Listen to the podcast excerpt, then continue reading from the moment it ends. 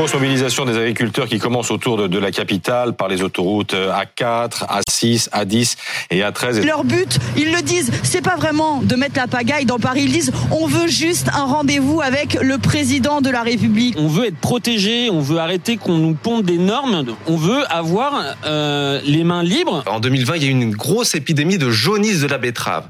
Et cette épidémie a décimé 30 à 50% de la production de betterave sucrière française. Et c'est pour ça qu'ils ont eu une dérogation pour de nouveau utiliser ces néonicotinoïdes pour les semences de betterave. Dès l'année prochaine, il allait falloir faire 100. Quel est le risque pour vous si vous plantez 100 néonicotinoïdes ? Le risque au niveau français, c'est une perte comme en 2020 de rendement qui fera une perte en termes d'argent de 500 millions d'euros. Une petite délocalisation inattendue. J'ai profité de la petite page de pub pour sortir parce que tout près des locaux de BFM TV, dans le 15e arrondissement à Paris, les tracteurs des agriculteurs qui sont en colère et qui manifestent aujourd'hui se sont installés. Regardez, Benoît Galleret vient de nous rejoindre. Parce que c'est vrai qu'il fait un peu frisqué. La 5e journée de mobilisation contre la réforme des retraites aura lieu le jeudi 16 février. Le gouvernement persiste à mais le gouvernement, s'il persiste, mais c'est pas une question de m'appeler simplement, s'il persiste dans la voie qui est la sienne aujourd'hui, il fait une faute démocratique qu'il paiera très cher. Ça s'appelle pas une menace, ça s'appelle un avertissement collectif que je pose. Le débat sur la réforme des retraites à l'Assemblée, les députés ont entamé l'examen de l'article 1.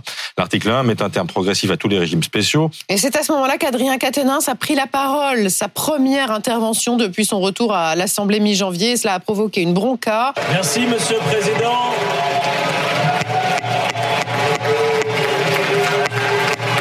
Et quand l'un de leurs collègues, qui a été condamné pour avoir frappé son épouse, prend la parole sur un amendement, vous restez stoïque. Pire que ça, vous l'applaudissez. Nous ne sommes pas là pour être juges et partis des comportements de nos collègues. Monsieur Quatennens n'est pas le seul député à être condamné à siéger dans cet hémicycle.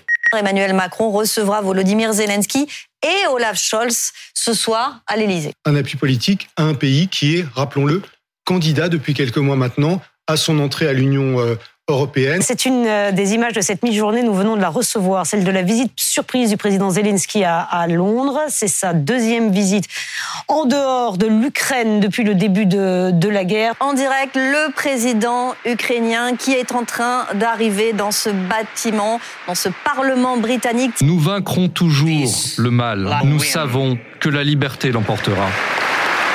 Nous continuerons à soutenir l'Ukraine pour assurer une victoire militaire décisive sur le champ de bataille cette année. Ce sont les images en direct de la rencontre du président ukrainien. Une poignée de main très forte, chaleureuse, avec le roi Charles III. C'est le casque d'un véritable pilote de chasse ukrainien. Et ce qui est écrit sur ce casque, c'est « Nous avons la liberté, donnez-nous des ailes pour la protéger ».